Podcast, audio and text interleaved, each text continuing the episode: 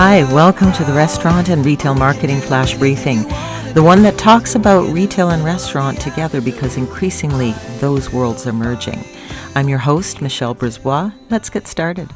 Yesterday we talked about what a search engine is. Today we're going to talk about what is an algorithm.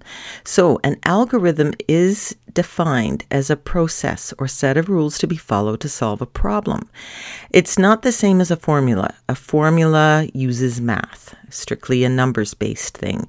An algorithm is a method, it can use uh, calculations, data processing, auto reasoning. Uh, so it's a little broader than a formula. It, think of it this way your recipes are algorithms. They include ingredients, uh, the measurements of the ingredients, and a series of steps to follow. So if you think of Google's al- algorithms as a recipe that they follow to find content on the World Wide Web, then it gets a little easier to kind of imagine how it works.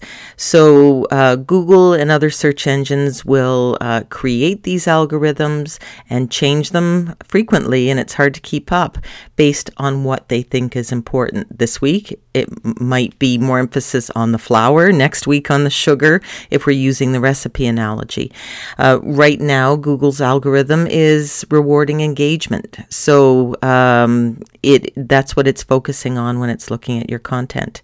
So, uh, like all good recipes, uh, they keep it a secret. They keep it close to the vest. Uh, we're not sure there's any one person that knows what Google's algorithm is. It's probably uh, in a suitcase somewhere with a, a lock on it.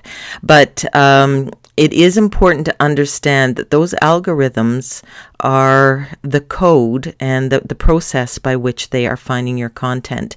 And if you know a little bit about them and how they work, you can make sure that your website is aligning with those algorithms so that it rises higher in the rankings. Talk to you tomorrow. So come on, let's get.